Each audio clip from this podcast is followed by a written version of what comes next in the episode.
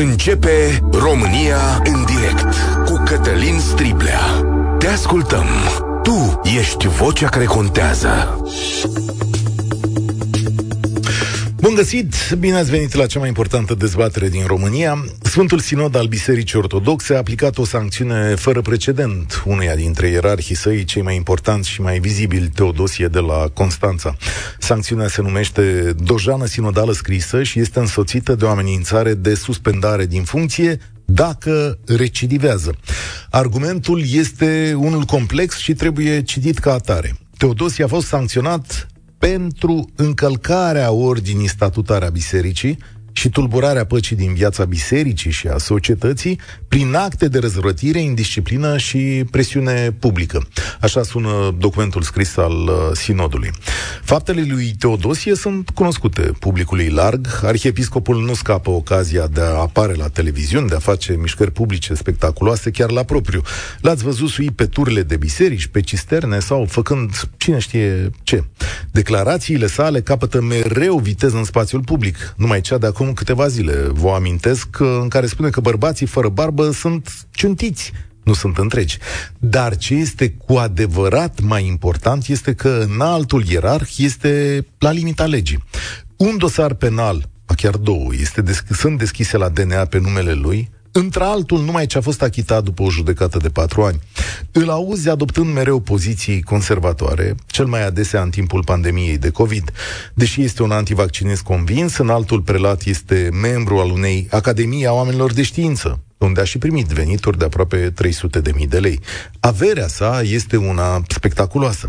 Dincolo de asta, pare că are așa un fir de simpatie pentru Vladimir Putin, pe care îl numește Ctitor și spune să vedem și această față. Episodul marchează și o luptă pentru putere în Biserica Ortodoxă. Teodosie încercând să-și construiască un drum până la înălțimea funcției de patriarh. Vom explica asta pe parcursul emisiunii. Despre partea cealaltă a războiului știm mai puțin. Patriarhul Daniel nu este prezent des în spațiul public, ba chiar deloc. Nu are declarații controversate și este considerat în interiorul bisericii ca fiind mai curând un european. Cert este că sub conducerea lui, biserica este prosperă și ca și mulți dintre preoții săi. Iar încrederea rămânilor în instituție rămâne la fel de mare ca până acum. Două treimi dintre noi spun că această instituție este una de încredere. Cum sunt însă oamenii ei? Ei bine, aici, mandatul lui Daniel, mai multe anchete de presă au zguduit spațiul ortodox, inclusiv până la vârful patriarhiei, acolo unde oamenii apropiați lui Daniel au apărut într-o anchetă recorder, făcând combinații cu bani publici, ca să ne exprimăm destul de moale, dacă nu mai mult.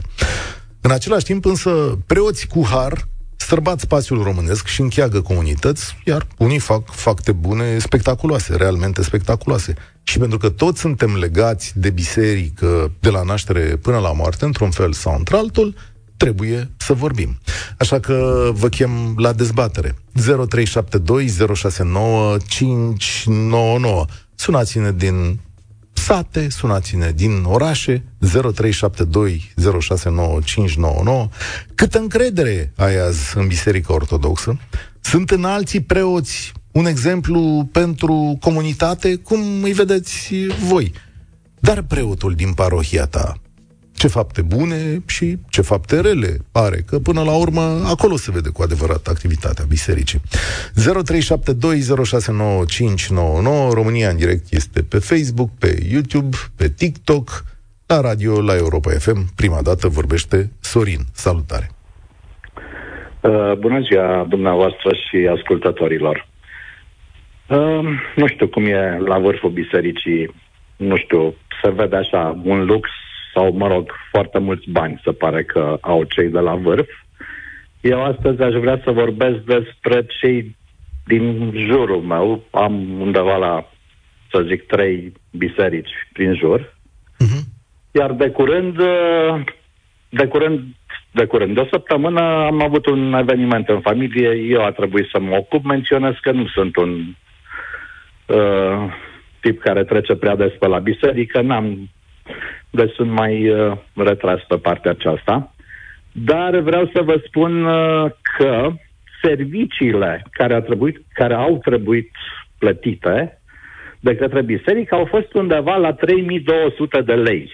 Adică ți-ați plătit pentru slujba religioasă și ce mai acolo? Da, absolut. 3200 de lei. Uh. Am primit bon sau, mă rog, o chitanță de donație pe jumătate din sumă.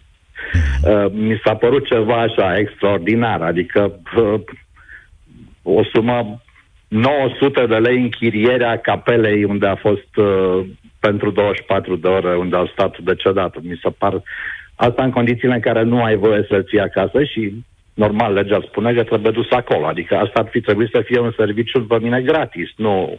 Un serviciu public, spuneți, da. Un Interesant. serviciu public, da. sigur că da. Uh-huh. Uh, mă rog, ca idee, bisericile, sau mă rog, cimitirul bisericii este teren concesionat de la primărie, n-ar avea voie să vândă locuri sau să, nu știu, hai să zicem așa, o taxă modică luna anuală. Dar, Ok, da, da să, să, să pun doar un bemol aici. Se primește un ajutor de mormântare, adică sunt niște bani publici care vin pentru uh, cazurile de față, din câte știu da. eu. Da. Deci okay. de la stat. Se adică... primește, da. Uh, undeva la 7000 nu, nu l-am primit încă, undeva la 7200 de lei. E, okay. Stau okay. în Brașov, în zona. Deci, ca Dar, să recapitulăm... Din ăștia, Așa, spuneți Din ăștia se plătesc celelalte uh, costuri, mă rog, uh, și tot felul de chestii, inclusiv uh, cum se obișnuiește o pomană făcută. Deci, oricum, oricum, uh, este foarte mare suma cerută de Uh, de biserică. Mi se pare enormă. Adică 3200 tot ce ați avut de făcut acolo. Ok, da, eu, eu, nu eu mai, Nu mai la biserică. Nu mai la biserică. Fără celelalte și accesorii. Acum vă întreb omenește. Nu încerc să vă pun într-o situație proastă, că știu că este un moment dificil pentru fiecare dintre noi. Aș, ați plătit 3200 și bonul a venit cu 1600. Ați avut vreo reacție? A fost vreo discuție? Păi, V-ați uitat uh, unii la alții? Discuția, Cum a fost? discuția urmează să o am. N-am avut atunci, am vrut să, să liniștească toată lumea. Discuția o voi avea clar cu, mă rog, preot sau consiliu sau cei care sunt acolo, pentru că am și două cunoștințe în consiliul respectiv. Dar uh, na, cam asta am uh, vrut să subliniez. Iar, iar uh, și încă o chestie foarte importantă, uh, Uh, casă nouă cu etaj, mașină nouă, deci dintr-un salariu de preot și nu știu de ce DNA-ul nu se uită un pic și în curtea lor să vadă da, uh, deci mașini, case, uh, care mi se par un pic toți cei trei din jurul meu de unde locuiesc, toți au case noi, mașini noi. Și cu asta, nu știu da. dacă aș vrea să mai spun ceva. Mulțumesc. Da, încrederea în biserică, încrederea din partea mea, nu știu ce înseamnă încredere, nu știu acel studiu de 60% ce înseamnă stat, oraș, categorii de vârste. Adică nu, nu am mai multe detalii, e la nivelul întregii da. țări, așa, dar, da, da, dar da, încrederea da. ta cum e? Nu, încrederea mea e zero. Okay. Încrederea mea e zero când îi văd cum se comportă și cum, uh, adică vorba, unii spală rufele în televiziuni și Am înțeles. mi se pare un pic uh, deplasată chestia asta. Nu, nu știu, nu, nu, nu ei, nu ei. Adică da. Înțeleg ce spuneți. Mulțumesc, Sorin. Acum, să știți că sunt dosare cu preoți la DNA. Păi, ăsta, uh, Teodosie, deci astea de la Teodosie sunt 1, 2, 3, au fost cele plecate din anchetele Recorder, cele plecate din anchetele Să fie lumină, adică acolo unde sunt fapte grave, autoritățile statului au mai intervenit și cred că mai sunt și pedepse. Denisa, salutare! Sunt în alți ierarhi un exemplu? Bună ziua, Cătălin! Um, și bună ziua, uh, România în direct! Um, nu știu dacă pot să răspund direct la această întrebare, um, însă știu că încrederea mea este în scădere. De ce? Nu neapărat neapărat în uh, biserică, pentru că trebuie să definite probabil două noțiuni. Biserica ca și comunitate și biserica ca și uh, biserica ortodoxă română sau BOR pe scurt. Încrederea mea este scăzută în BOR, nu în biserica ca și comunitate. Uh-huh. Um, de ce? Pentru că, cel puțin din punctul meu de vedere, în ultimii ani sau referitor la pandemie, Bor nu a avut nicio reacție. Uh, și îmi aduc aminte cu emoție. Um, da, cu emoție. În timpul pandemiei, uh, cred că între orele 11 și 1 se dădea voie să se uh, iasă afară, să se meargă la piață. Așa este? Da, fapt, când a fost luna aceea, că noi am avut o exact. lună de zile în care exact. s-a stat acasă. Da. Um, n-am auzit pe nimeni din uh, conducerea Borș. Aveți voie să mergeți de la 10 la 11 la biserică pentru hrana sufletească. No. Pe mine asta mă durut. Da. m-a durut. Cred că au mai fost îndemnuri și acum, uh, uite, de exemplu, uh, că spui de pandemie, Prea fericitul părinte Daniel a spus public, sigur m-am vaccinat, gata. Adică îndemn mai mare de la Biserica Ortodoxă, ce să te aștepți dacă întâiul său cap spune chestiunea asta? Uh, da, și asta este de discutat.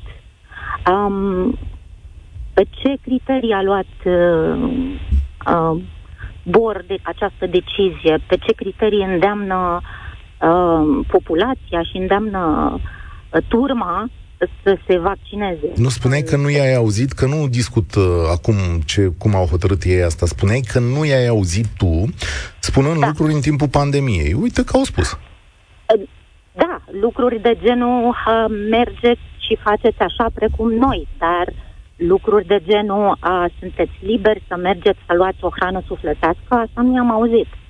Ok, ok. Pe mine asta m-a, m-a durut foarte tare și sunt anumite lucruri, da, care practic se copiază. Biserica Ortodoxă Română nu cred că are o poziție unică, uh, particulară, personală, specifică acestui popor. Uh, cred că încearcă să copieze anumite direcții de la Patriarhia Ecumenică din Constantinopol. Uh, și apropo de poziția, uh, uh, cele două poziții diferite, da, de aici care se discută sau care s-au discutat la uh, ședința sinodului de, de curând, um, de unde aceste direcții? Uh, de ce trebuie să copiem pe alții? De ce trebuie să uh, uh, facem o săptămână uh, de rugăciune cu alte confesiuni, ca să ne arătăm ce anume. Adică asta nu. v-a deranjat, înțelegând ce... Da, da, da. da. da.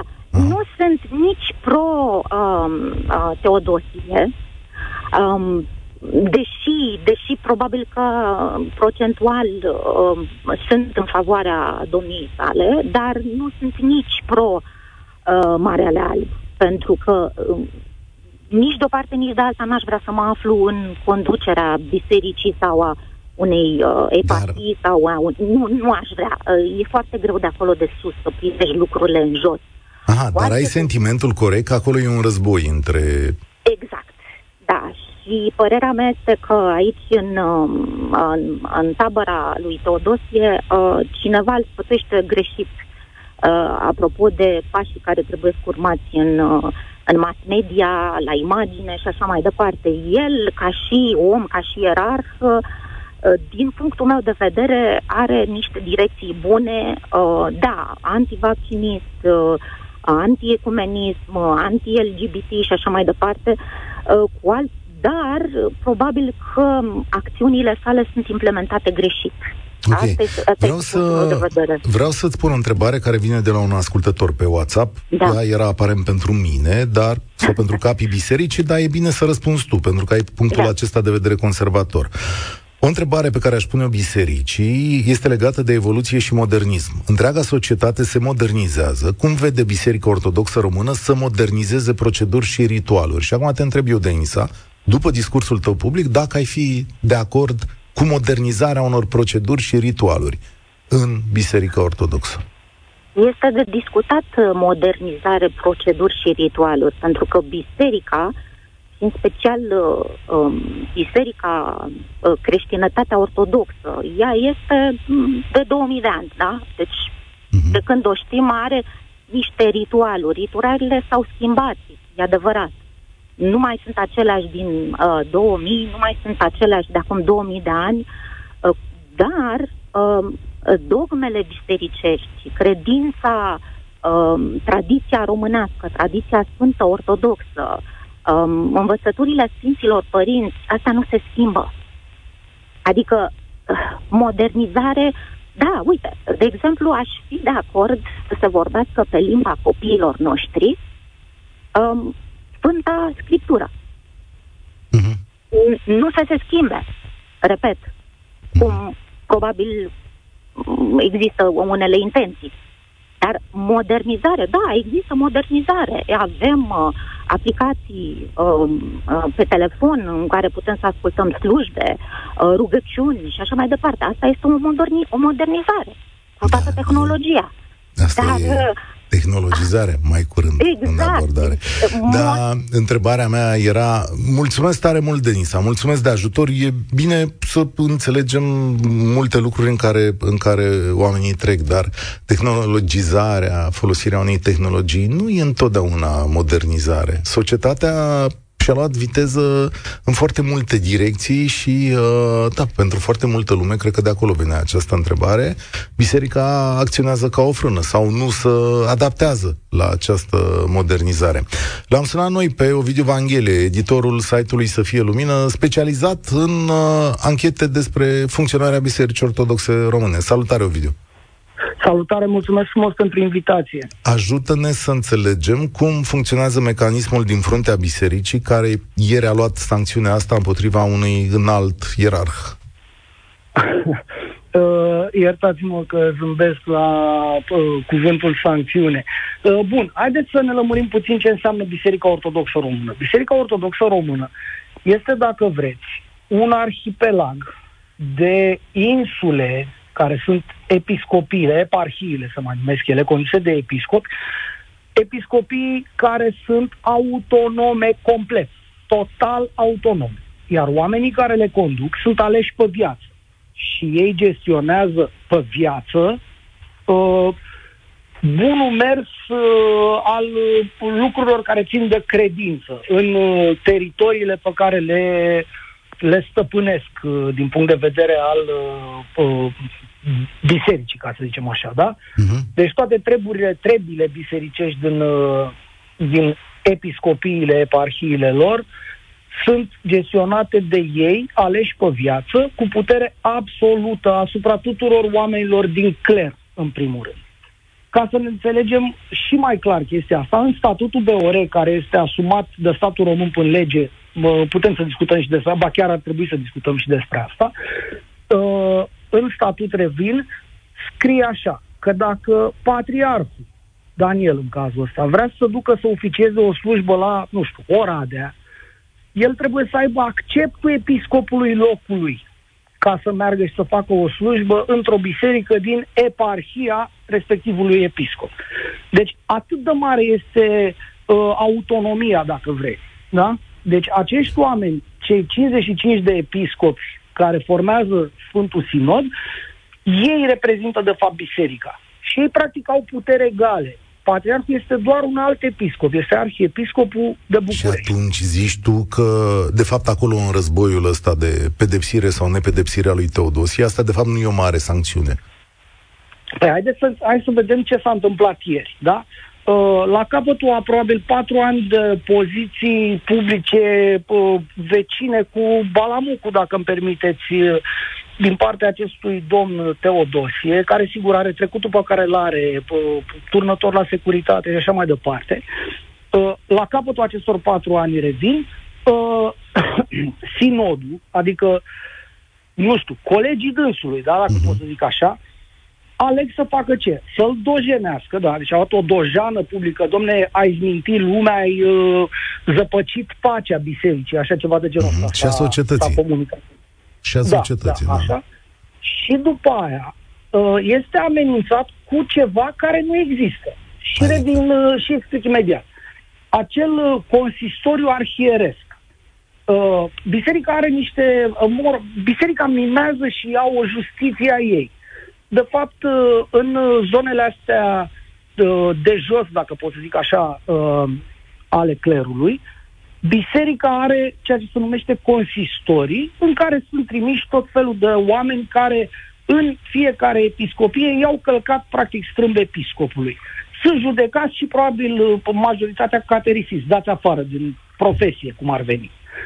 Pentru acești oameni din sinod, adică pentru episcopi, până în anul 2020 nu a existat un mecanism de tragere la răspundere. Deci revin, ei au putere totală asupra celor din episcopiile lor, sunt aleși pe viață și până în 2020 nu exista un mecanism prin care să fie trași la răspundere pentru momente în care, nu știu, încalcă niște reguli. Ia da? au dosare penale, de exemplu, sau pot fi condamnați. De exemplu, da. da. Bun. În acest moment, 2020, apare uh, la nivel de teorie, pur și simplu scris în uh, statutul BOR, despre existența acestui consistoriu arhieresc. Ei să nu mai, uh, episcopii să mai numesc și arhierei. Și atunci consistoriu, tribunalul ăsta bisericesc, se numește consistoriu arhieresc, pentru că e pentru ei. Și acolo se spune că are un fel de, uh, nu știu, instanță de fond și instanță de apel, care să compun din atâtea oameni și mai departe.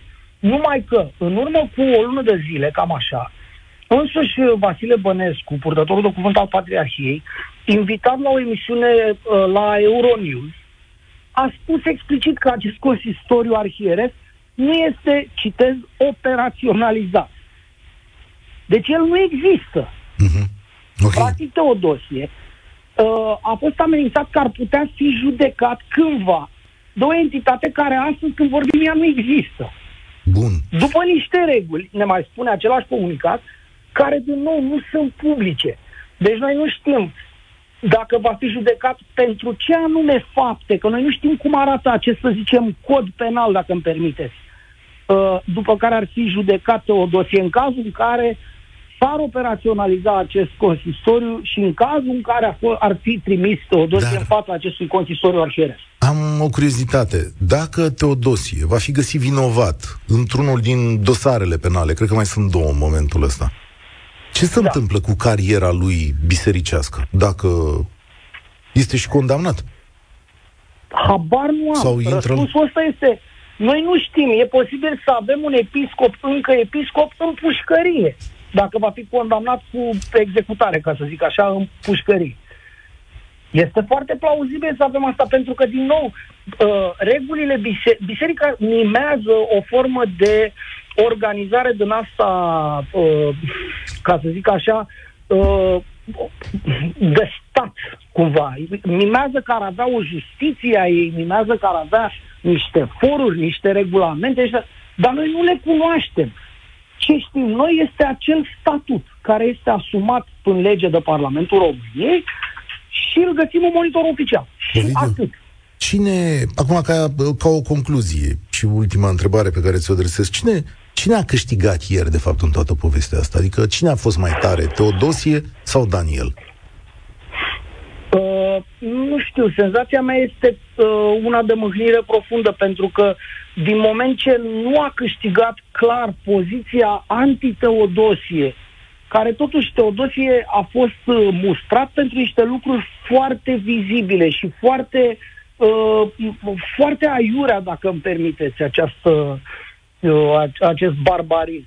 Uh, povestea este că omul ăsta n-a înțeles nimic sau a înțeles, dar a încercat să se poziționeze, să-și poziționeze alături de el tot felul de oameni din ăștia antivaccin, putiniști, uh, tot ce e mai rău a făcut acest Teodosie din poziția lui de membru al Sfântului Sinod. Iar faptul că n-a câștigat pe mine mă, mă, mă mâhnește foarte tare, pentru că înseamnă că sunt foarte mulți colegi de-ai lui. Practic asta s-a întâmplat ieri. Sunt foarte mulți oameni care se tem de existența acestui ciomag care ar putea să fie acest consistoriu arhieresc și să tem că s-ar putea, ar putea să fie folosit împotriva lor mâine, sau mâine, sau peste 2 ani, sau peste 7 ani. Și atunci ei preferă să-l lase pe Teodosie să scape cu tâmpeniile pe care le spune în formă continuată, ca să zic așa, de ani și ani de zile, uh, speriați fiind de posibile consecințe pentru faptele lor. Că s-ar că crea un precedent, am înțeles. Exact. Mulțumesc tare mult. El este Ovidiu Vanghele, citiți-l cu încredere pe anchetele să fie lumină și dacă nu faceți uh, legătura, este jurnalistul uh, căruia societatea românească îi datorează anchetele privind uh, azilele groazei făcute de aceeași echipă. Mulțumesc încă o dată, Ovidiu Vanghele. Ne întoarcem la dezbatere 0372069599. Daniel, mai ești acolo? Salutare! Mulțumesc, Doamne ajută! Doamne ajută! Salutare, Daniel! Atunci le spun la mulți ani toate doamnele și domnișoarele, astăzi de 1 martie. Le spunem și azi și de 8 martie, așa e. Da. Și eu sunt uh, paracriser într-un oraș din vestul țării, deci sunt în sistem, să zic așa. Uh-huh. Și sunt și umbător pe Sfântul Munte Atos. Și aici am niște divergențe cu, cu un alt Sfințitul uh, Teodosie, care face niște afirmații care dânsul le considerat, dar care nu sunt adevărate. De exemplu, a făcut o afirmație publică în care a spus că fructele de mare și icrele nu se, nu se pot mânca în post, deoarece sunt de dulce, cum se zice. Da, tot Sfântul Munte, fructele de mare și icrele se mănâncă în post, e acolo tot timpul sunt în post, când este dezlegare la noi și la vin.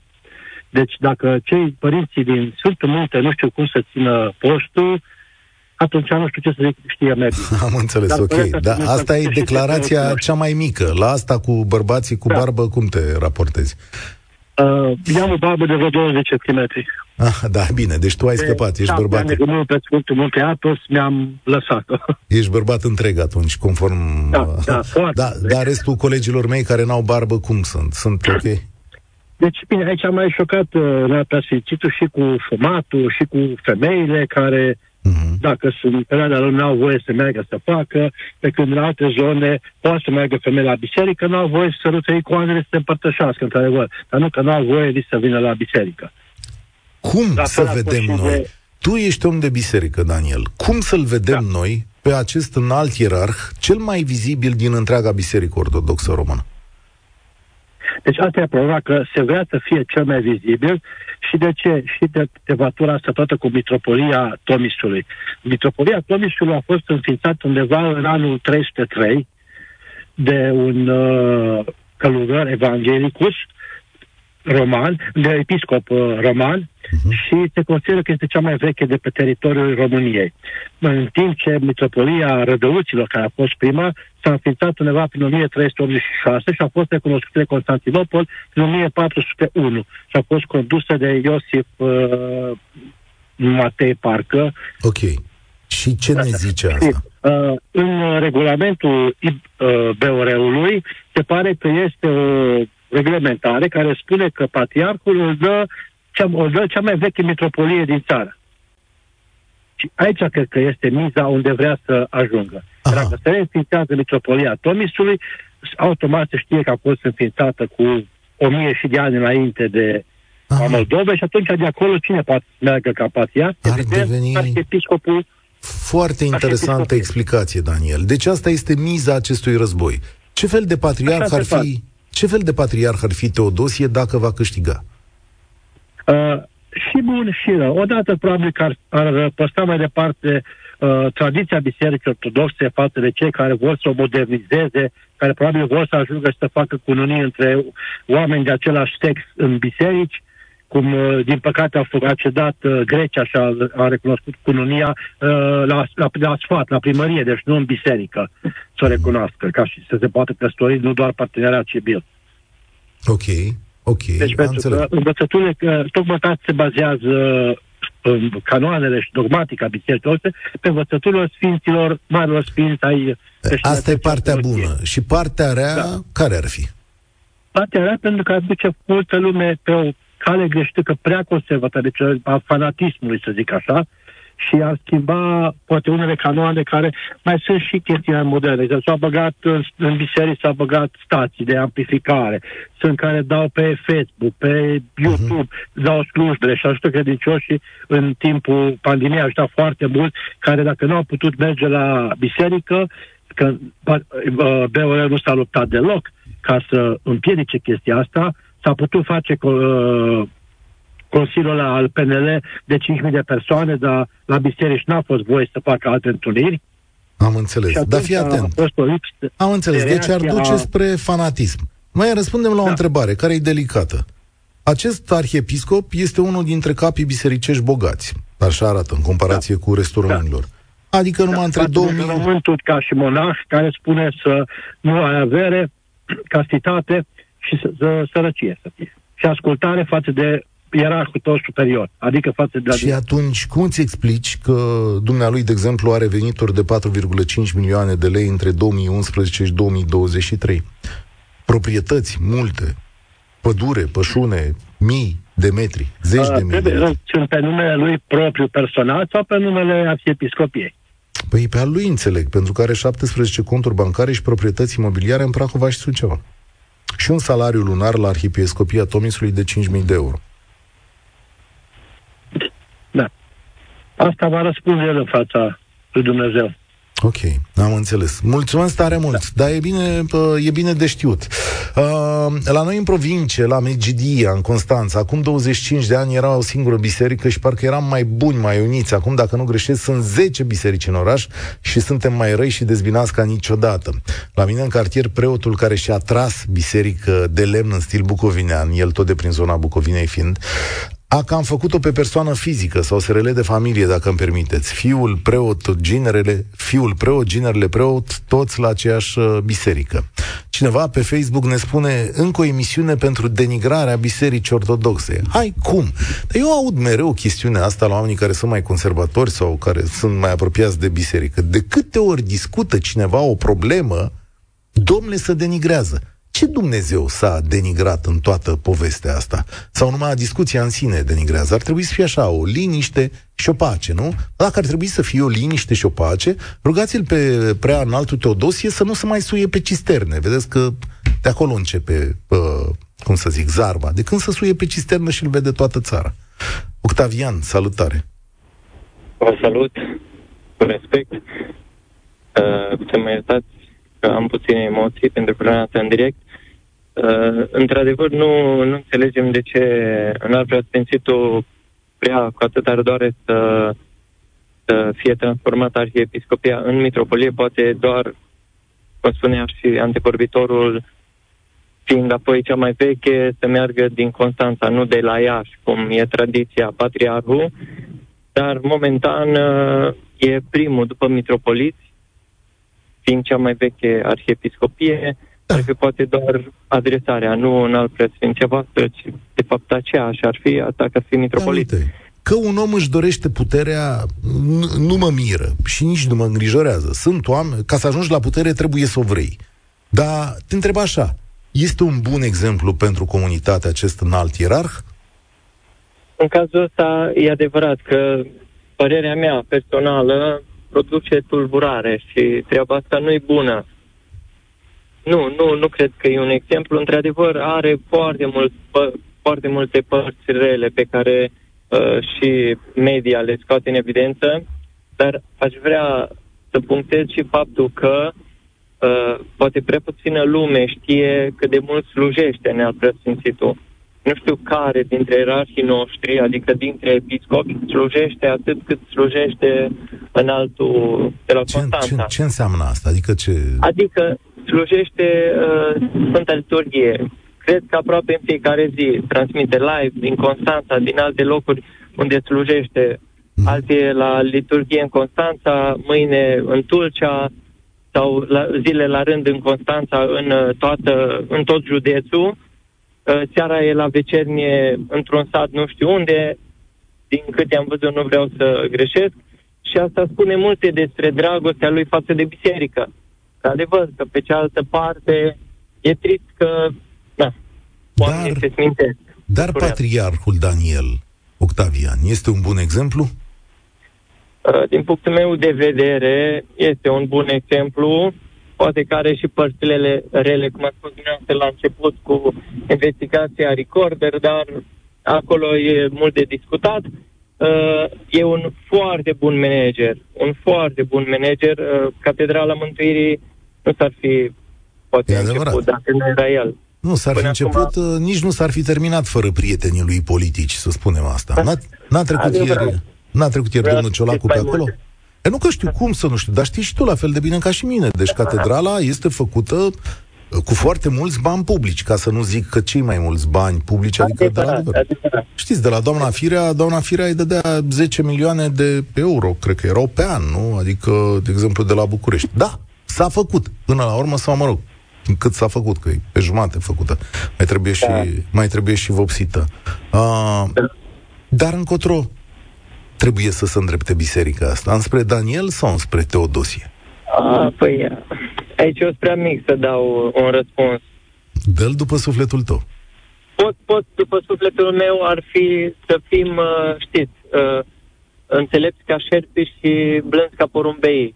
Să luăm partea bună a, a lui Daniel, să fim buni manager, să facem și să gura mică, ciocomic și să facem, să nu bate mult din gură și din punctul ăsta de vedere duhovnicesc, să fim ca Teodosie, care slujește mult și pentru cine îl caută și îl urmărește, știe că el face, face mult pe partea asta, pe latura asta.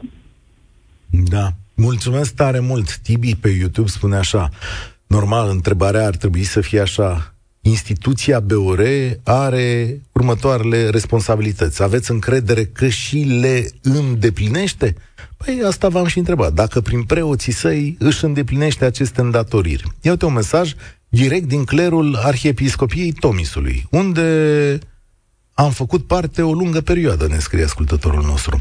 La fel cum a spus și doamna respectivă mai devreme, Teodosie este sfătuit prost. Mulți nu știu, însă, lui Teodosie îi se bagă în cap tot felul de dubioși faptul că patriarhia are ceva personal cu el. Îi se bagă în cap de tot felul de dubioși că patriarhia are ceva personal cu el. De mult îi se tot bagă în cap această idee. El duce o luptă imaginară cu patriarhia de foarte multă vreme și trăiește cu o frică imaginară non-stop, crede că patriarhia îi trimite spioni ca să-i plănuiască debarcarea și așa mai departe. Faptul că Vasile Bănescu a fost pus la zid doar pentru niște păreri personale, postate pe contul personal de Facebook, dar nimeni nu a luat în vizor jignirile și lor le jocuri ale lui Teodosie pentru Bănescu postate direct pe paginile oficiale ale instituției, arată câtă frică este lui Daniel de Teodosie. Ok, observație. Uite că sunt o grămadă de oameni care știu cum funcționează sistemul ăsta. Anca, salutare, ești la România în direct își îndeplinește BOR atribuțiile, așa cum spunea nu. Tibi? Nu. nu. Niciun caz. Eu am locuit în Norvegia 25 de ani. Am schimbat religia, m-am căsătorit cu un norvegian, am și o feti, am avut o fetiță, deci am botezat o fetiță în biserica norvegiană, am îngropat copilul meu în biserica norvegiană și pe soțul meu. Eu nu am plătit nimic, Uh, singurul loc, lucru pe care l-am plătit au fost locurile de veci. În Norvegia nu există un preot care să vină să ceară bani. Uh, eu, părerea mea, când uh, comparația asta, pot să vă spun că în România instituția bisericească produce o fraudă fiscală inimaginabilă și probabil pentru că este o instituție protejată de statul român. În uh, Norvegia, de exemplu, s-au despărțit statul și biserica de foarte mulți zeci de ani, dacă nu cumva 100 de ani, unde biserica uh, primește, uh, este sponsorizat de stat, primește niște bani de la stat, dar nu există, ce să zic, pentru mine biserica din România nu este un exemplu. Atitudinea preoților și a Teod- de Teodosie a fost poate primul pe care l-am uh, văzut la televizor după ce m-am întors din Norvegia acum 5 ani. Atitudinea lui este atât de sfidătoare față de noi oamenii de rând. Și totuși ei uh, iau bani de la acești oameni. Da. Și mai mult decât atât, biserica ia și fonduri publice și are o acțiune exact. continuă de a intra în colaborare și mai mult de a controla colaborarea cu statul român. Biserica Ortodoxă Română a forțat limitele predării religiei în școli și complet, aș zice, împotriva principiilor după care ar trebui să funcționeze o societate laică, controlează profesorii sau numirea profesorilor care predau religie. Este ceva ce statul român n-ar fi trebuit să accepte absolut niciodată. Este foarte, este foarte grav, domnul. Ehm, eu vă spun că în Norvegia, eu am lucrat în învățământ la liceu, ehm, dar după ce a murit fetița mea, am uh, fost la ciclu 2 uh, cât o perioadă. Um, și vă spun că și în Norvegia există istoria religiilor, uh-huh. în care elevii învață despre toate religiile din lume, dar nu se învață salme, nu se învață. Deci asta este elevul, elevul alege dacă el vrea să creadă în biserică, dacă el este umanist. Umaniștii în Norvegia, nu știu dacă Anca, sunt în... Rămâi un pic da? cu mine, iau un minut de publicitate și mă întorc. România în direct Cătălin Striblea la Europa FM V-am întrebat astăzi dacă prelații noștri, preoții noștri sunt un exemplu pentru comunitate. Anca întoarsă din Norvegia spune că nici pe departe. Că în Norvegia preoții chiar erau exemplu. Da, deci faptul că, faptul că văzi, vezi preoți care se, îmbo- se îmbogățesc pe banii enoriașilor, să zic așa, că sigur sunt foarte mulți care poate își dau ultimii bani unui preot, uh, mă surprinde. Nu, nu ai cum să ceri bani de la... Că oamenii probabil de la țară mai merg așa, mai dau bani, nu, nu-mi dau seama cine, dar sunt foarte sfidători în România. Uh, nu ții tu înmormântare, nu vii la timp la o înmormântare în România, tu ceri bani la înmormântare. Nu se poate. Ei deja au uh, subvenții de la stat și banii ăștia sunt bani la negru. Asta este fraudă fiscală, da? Statul nu-i controlează. Cunosc un preot aici, în împrejurime, are 4-5 mașini, să ne fie cu iertare. De unde banii ăștia? Că un salar ai, da? Asta nu este...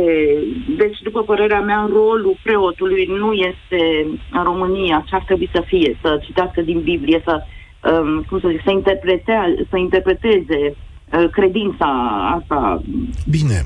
Atunci îți pun întrebarea, îți înțeleg punctul de vedere și l-ascult la fel cum l-am ascultat și pe celor al, uh, al conservatorilor. Dar Vlad pe WhatsApp întreabă așa. Oare avem nevoie, oare avem atâta nevoie de biserică în timpurile astea? Oare biserica nu ne aduce mai multe probleme decât beneficii? Întreabă ascultătorul nostru. Ce îi zice Anca? Eu cred că biserica așa cum funcționează astăzi în România este o iluzie și uh, poate că de-aia mă simt atât de provocată de biserică, uh, pentru că preoții nu sunt interesați uh, să aline durerea enoria, enoriașilor. Ei sunt interesați să câștige bani. Uh, astăzi preoții sunt un fel de businessmen Uh, care se îmbogățesc pur și simplu.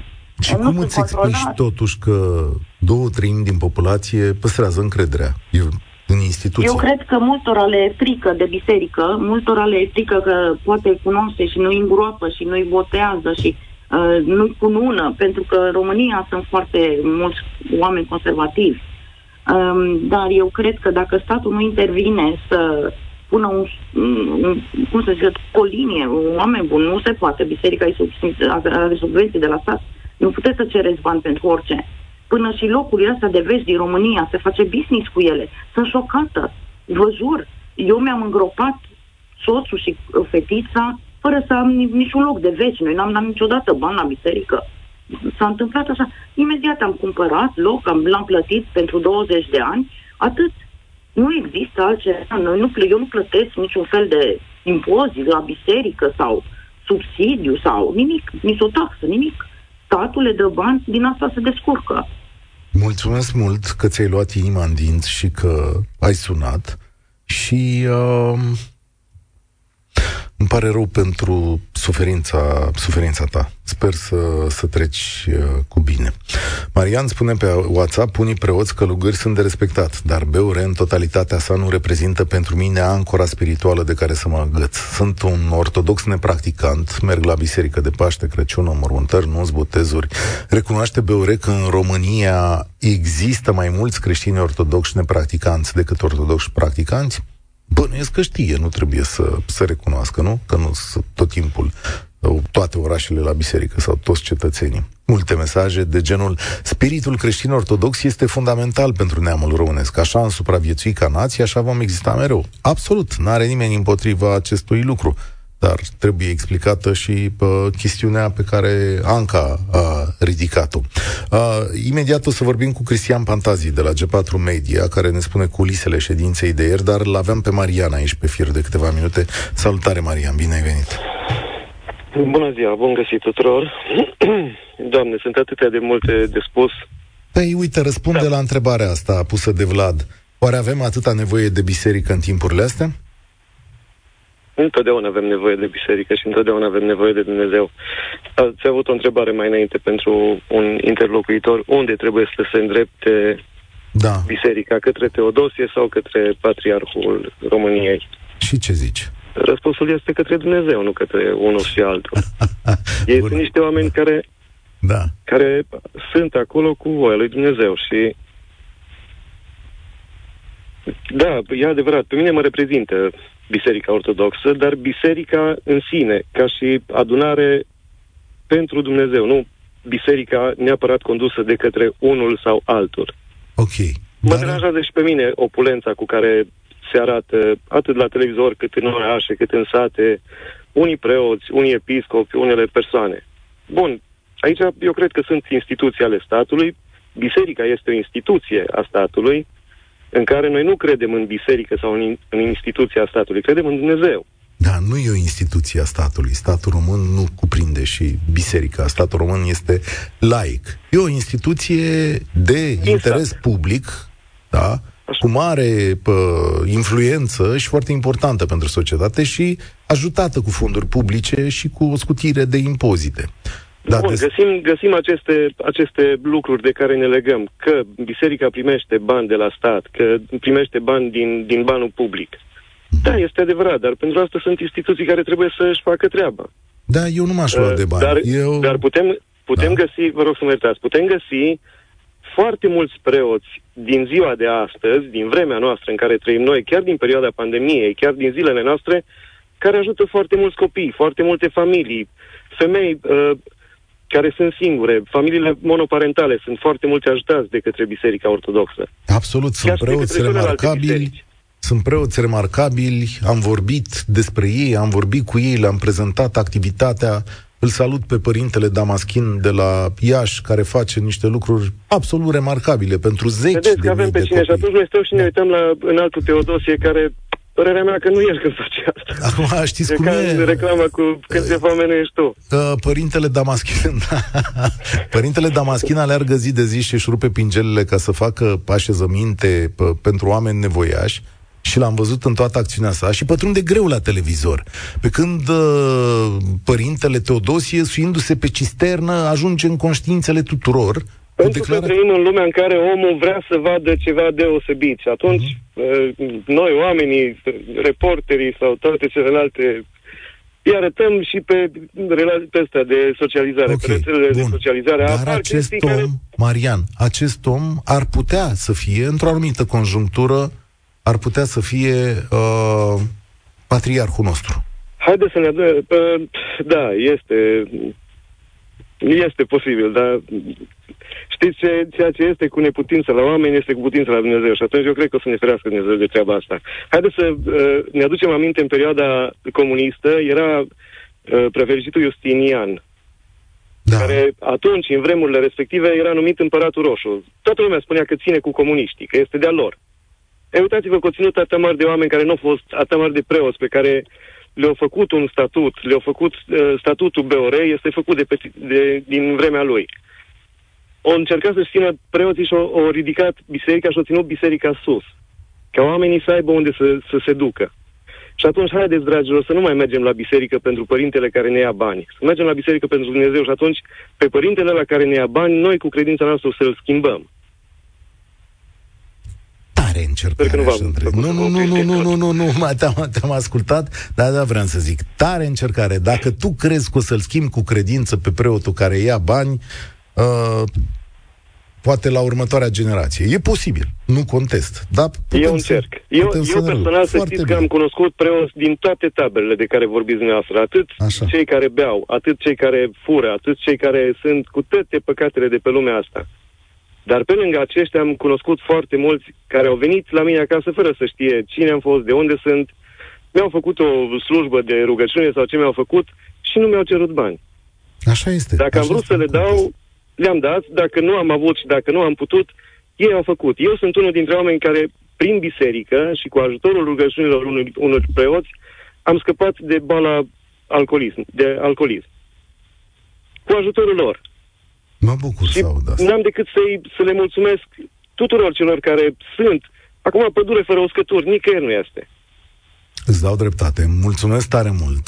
Uh, sunt curios însă dacă imaginea generală a Bisericii Ortodoxe de pădure fără uscături, adică dacă se situează în vorba asta, da, domnule, lucrurile merg bine și sunt acolo câțiva, sau din potrivă. L-am sunat noi pe Cristian Pantazi, editorul site-ului, site-ului G4 Media. Salutare, Cristi!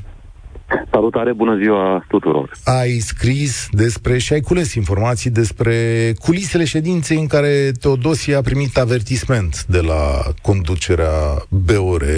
Uh, e, ai descrie ca un război între două entități toată povestea asta de ieri? Mm, nu e un război, e, aș spune mai degrabă o luptă care se duce de mai multă vreme în interiorul Bisericii Ortodoxe Române și nu, nu a zice între două entități, cred că mai corect ar fi între două curente, uh, care nu se manifestă doar în Biserica Ortodoxă Română, ele se manifestă, dacă vrei, și la nivelul Bisericii Ortodoxe Grecești. Uh, și în Biserica Ortodoxă din Republica Moldova uh, și în alte biserici ortodoxe. E vorba de cele două curente mari. Un curent uh, despre care putem spune că e reprezentat de Patriarhul Daniel, un curent uh, mai degrabă deschis spre ecumenism, spre colaborarea cu uh, alte confesiuni, cu alte religii, uh, un curent care este deschis spre valorile occidentale, uh, pe scurt, și un curent pe care l-aș numi uh, ultraconservator sau ultra-tradiționalist, cel care se opune oricărei schimbări uh, în biserică și care e reprezentat de Teodosie. Uh, între aceste două facțiuni, curente de gândire, spune-le cum vrei tu, uh, se duce această luptă în interiorul Bisericii Ortodoxe Române și din cauza încleștării apar aceste tensiuni. Uh, în plus, în cazul Bisericii Ortodoxe Române mai este și ambiția personală a înalt preasfințitului Teodosie, care își dorește uh, reînființarea mitropoliei uh, Tomisului, uh, iar miza uh, personală a lui în acest, uh, în acest caz este plasarea pe o uh, treaptă superioară în ierarhia bisericii, ar trece de la arhiepiscop la mitropolit, ceea ce l-ar plasa uh, într-o poziție foarte bună uh, pentru o viitoare uh, candidatură la postul de, de patriarh în cazul în care acesta s-ar elibera. Deci cam acesta e tabloul uh, din și, Biserica Ortodoxă Română la acest moment. Și ședința de ieri, uh, cui a dat mai multă putere? Cum mai spune? Au fost acolo peste 50 de oameni. Uh, cine a câștigat, de fapt, în toată încleștarea asta? Care dintre curente? Mi-e foarte greu să, să, să, să spun cine a câștigat. E clar că a fost un moment uh, e un moment definitoriu, dar nu cred că a pus capăt uh, nici măcar temporar acestei, uh, acestei tensiuni între cele două curente, pentru că uh, din informațiile mele Uh, Patriarhul Daniel uh, și mai mulți în alți ierarhi din Biserica Ortodoxă ar fi vrut să nu escaladeze uh, disputa cu Teodosie și ar fi dorit ca Teodosie să uh, își prezinte într-un fel scuze, să arate că a înțeles ce a greșit, uh, insistând atât de mult pentru înființarea acestei mitropolii, uh, respinsă deja încă din 2003 de conducerea Bisericii Ortodoxe. Acest lucru nu s-a întâmplat însă și atunci pentru a-și păstra uh, ascendentul moral, uh, Patriarhul Daniel a fost obligat să pună pe ordinea de zi a ședinței uh, Sfântului Sinod de ieri uh, o recom- recomandare din partea unei comisii interne a bisericii care spunea că uh, în al preasfințitul Teodosie trebuie să primească acest avertisment. El are un nume specific, o denumire specifică, mustrare, dojană, uh, în terminologia bisericească, uh, și care este, practic, primul pas și e fără precedent în ultimele decenii ca un înalt ierarh să primească uh, o, o, astfel de, o astfel de sancțiune ea este doar primul pas în cazul în care uh, în al preasfințitul Teodosie escaladează aceste dar, tensiuni. Te rog. Dar în ședință, în ședință cum a fost?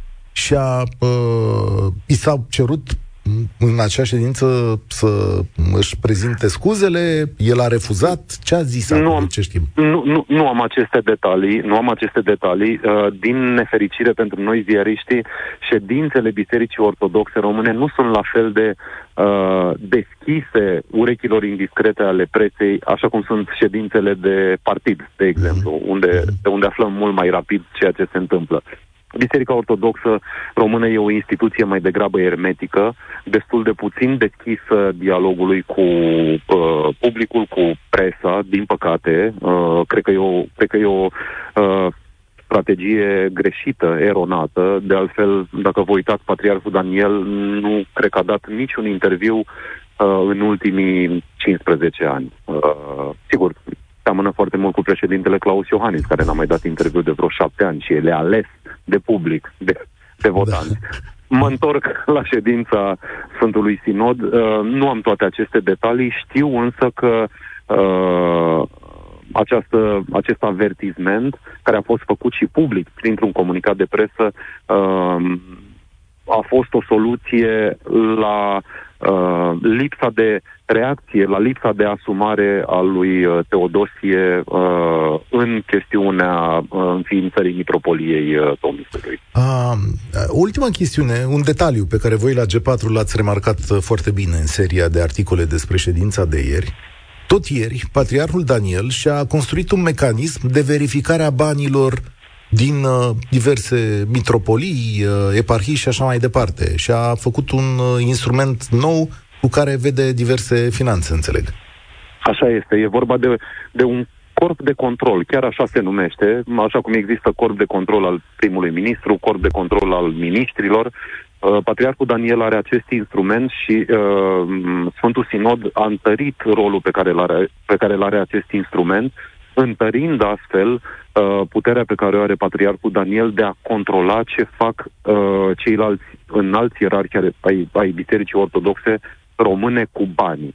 Pentru că aceasta e o problemă, e elefantul din Camera Sfântului Sinod, modul în care uh, șefii, ierarhii din Biserica Ortodoxă Română gestionează banii, și aici vorbim de bani strânși de Biserica Ortodoxă prin sursele ei proprii și bani veniți de la bugetul de stat. Uh, auzeam mai devreme cum discutai cu uh, ascultătorii tăi despre faptul că statul român sprijină cu fonduri uh, uh, Biserica Ortodoxă Română. Așa e. Iar această problemă începe să fie critică pentru Biserica Ortodoxă. Tot mai mulți oameni sunt atenți la modul în care uh, uh, biserica, preoții, ierarhii cheltuiesc acești bani, modul în care se afișează în public uh, unii dintre ei uh, într-un stil inacceptabil pentru, pentru um, cetățenii de rând, cu mașini luxoase, cu uh, haine, veșminte care îți iau ochii, uh, construind biserici și, și unde e nevoie, dar uneori și unde e nevoie și așa mai departe.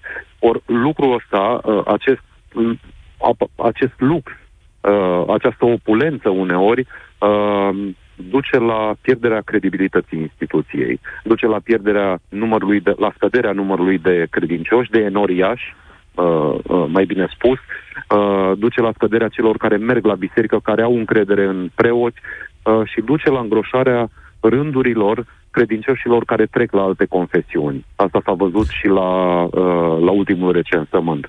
Uh, și sunt convins că Patriarhul Daniel uh, știe lucrurile astea, are datele pe masă și va folosi acest instrument uh, pentru a regla uh, unele dintre derapajele unor ierarhi dar e foarte posibil, pentru că vorbim până la urmă de un uh, uh, instrument politic și de o instituție care funcționează după unele reguli ale politicii, e posibil ca Patriarhul Daniel să-l folosească inclusiv ca instrument de putere în jocurile de putere din interiorul instituției. Cristian Pantazi, îl citit zilnic pe G4 Media. Mulțumesc tare mult pentru detaliile acestei ședințe de la BOR.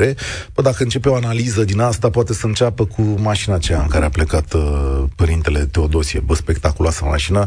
Mi-am dorit și eu una din aia toată viața, dar n-am. yes, nu. Acolo e alt nivel. E level să ridic așa nivelurile înalt de tot. Um, 0372069599 Alexandru, salutare. Încredere sau nu? Uh, vă salut.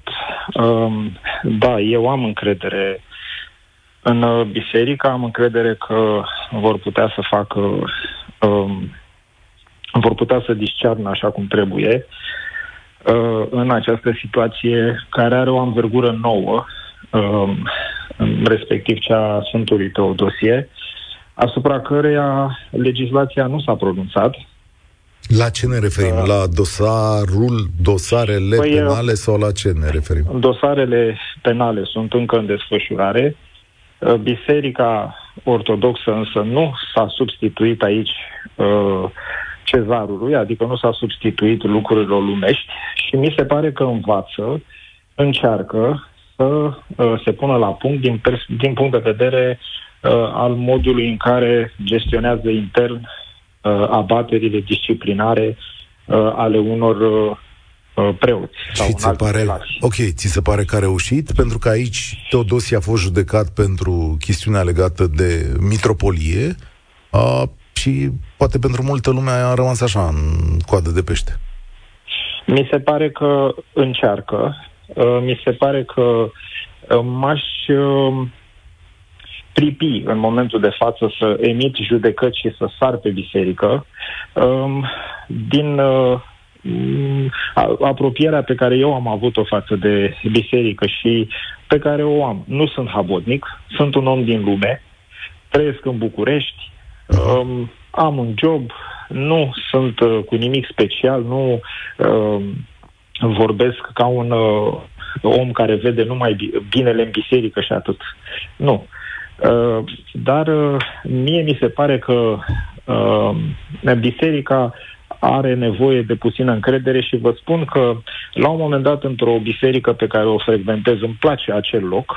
Uh, o, uh, era o perioadă în care părintele Daniel, patriarhul Daniel, nu era foarte bine văzut, nici el. Uh, era luat de vizorul presei, uh, oamenii nu erau de acord cu el, inclusiv figura lui era uh, un subiect. Uh, oamenii considerau că nu arată așa cum trebuie, nu are o față mieroasă, o față, o figură uh, blândă, uh-huh. așa cum uh, oamenii s-ar fi așteptat de la un uh, patriar și inclusiv ăsta era subiect de discuție. Și la un moment dat o maică de la acea biserică mi-a spus niște cuvinte foarte simple, dar care cumva, nu știu să vă spun cum, au rămas alături de mine și tot timpul m-am gândit la chestia asta în momentul în care am încercat să emit anumite judecăți cu privire la, Spune-le uh, și la patriar. Spune-ne și nouă. A spus așa. Nu vreau, s-ar putea să nu vă surprind, dar ce a spus a fost așa. Să știi, Alexandru, că nu este ușor în vremurile astea ale bisericii noastre să fii patriar.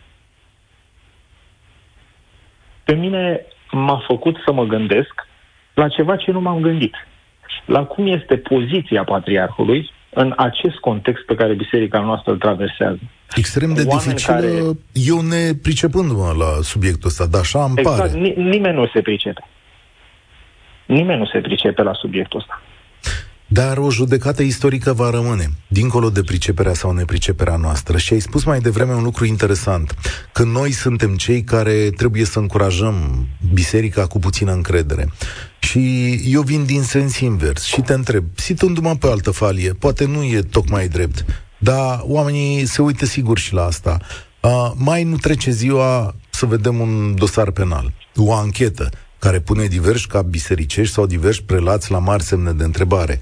În fiecare zi, fiecare dintre noi vede mașinile alea mari și luxoase.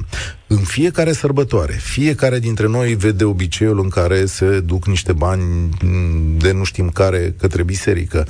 Ajung oamenii în cele mai crunte momente ale lor la biserică și iarăși apar dificultăți cu banii, ca și mă exprim blând aici.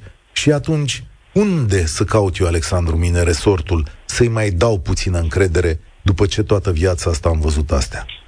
Am un răspuns și mulțumesc că um, ați amintit aceste aspecte care, pe care le observ și eu. Răspunsul meu este că trebuie să discernem, eu cel puțin fac asta, între lucrurile spirit, spirituale, duhovnicești și uh, lucrurile lumești. Să ne așteptăm până la urmă ca între oameni să fie altfel decât este. Ne așteptăm ca între oameni lucrurile să nu fie jmecherii, să nu fie uh, politizate. Nu, oamenii așa sunt. Eu merg la biserică pentru lucrurile spiritului. Ăsta este și motivul pentru care dau bani la biserică, pentru că mi se pare că primesc ceva înapoi. Și de fiecare dată ceea ce caut și am căutat, am primit. Okay. Și nu toți oamenii din biserică au fost așa. Știți, uh, uh, problema generalizării, așa cum o văd eu, uh, este foarte simplă și o văd și în contextul Macarena. Tot ce trebuie să faci este să spui că tu nu generalizezi. După care poți să continui cu generalizarea. da, mulțumesc tare mult. Accept răspunsul tău. Dar și eu aștept mai mult, să știi, de partea cealaltă. Și constat cu bucurie că sunt preoți cu har astăzi în România care vorbesc, slujesc și mai ales muncesc iar pe ea care muncesc ajută copii, ajută săraci, construiesc spitale, fac așezăminte pentru mame care sunt bătute, cresc copiii care au rămas pe drumuri, adună porții de mâncare și fac măcar un om să zâmbească o dată pe zi, primiți toate îmbrățișările mele. Și îmi pare tare bine că preoții aceia ies la lumină. Însă, în biserica noastră, între oamenii ei, este destul întuneric. Ori eu nu văd de la înalții prelați români, cei doi pe care i-am judecat astăzi, că tare ar vrea ei să dea deoparte întunericul. Ia faceți-mi niște gesturi din astea, în loc de suit pe cisternă sau pe turlă, dați deoparte întunericul de pe faptele alea. Sau e destul de greu acolo să mai faci chestiunea asta? Prieteni, asta e România în direct de astăzi. Luni la prânz ne auzim cu Alex Dima, Vorbim despre sistemul sanitar din România și investiții în spitalele noastre, mai ales că anul acesta ar trebui să intre cei mai mulți bani din istoria noastră în sănătate. E un fel de, iarăși, de zero. Dar, de fapt, cum arată spitalele astea? Sunt Cătălin Striblea. Spor la treabă. Participă și tu, România în direct, de luni până vineri, de la ora 13 și 15.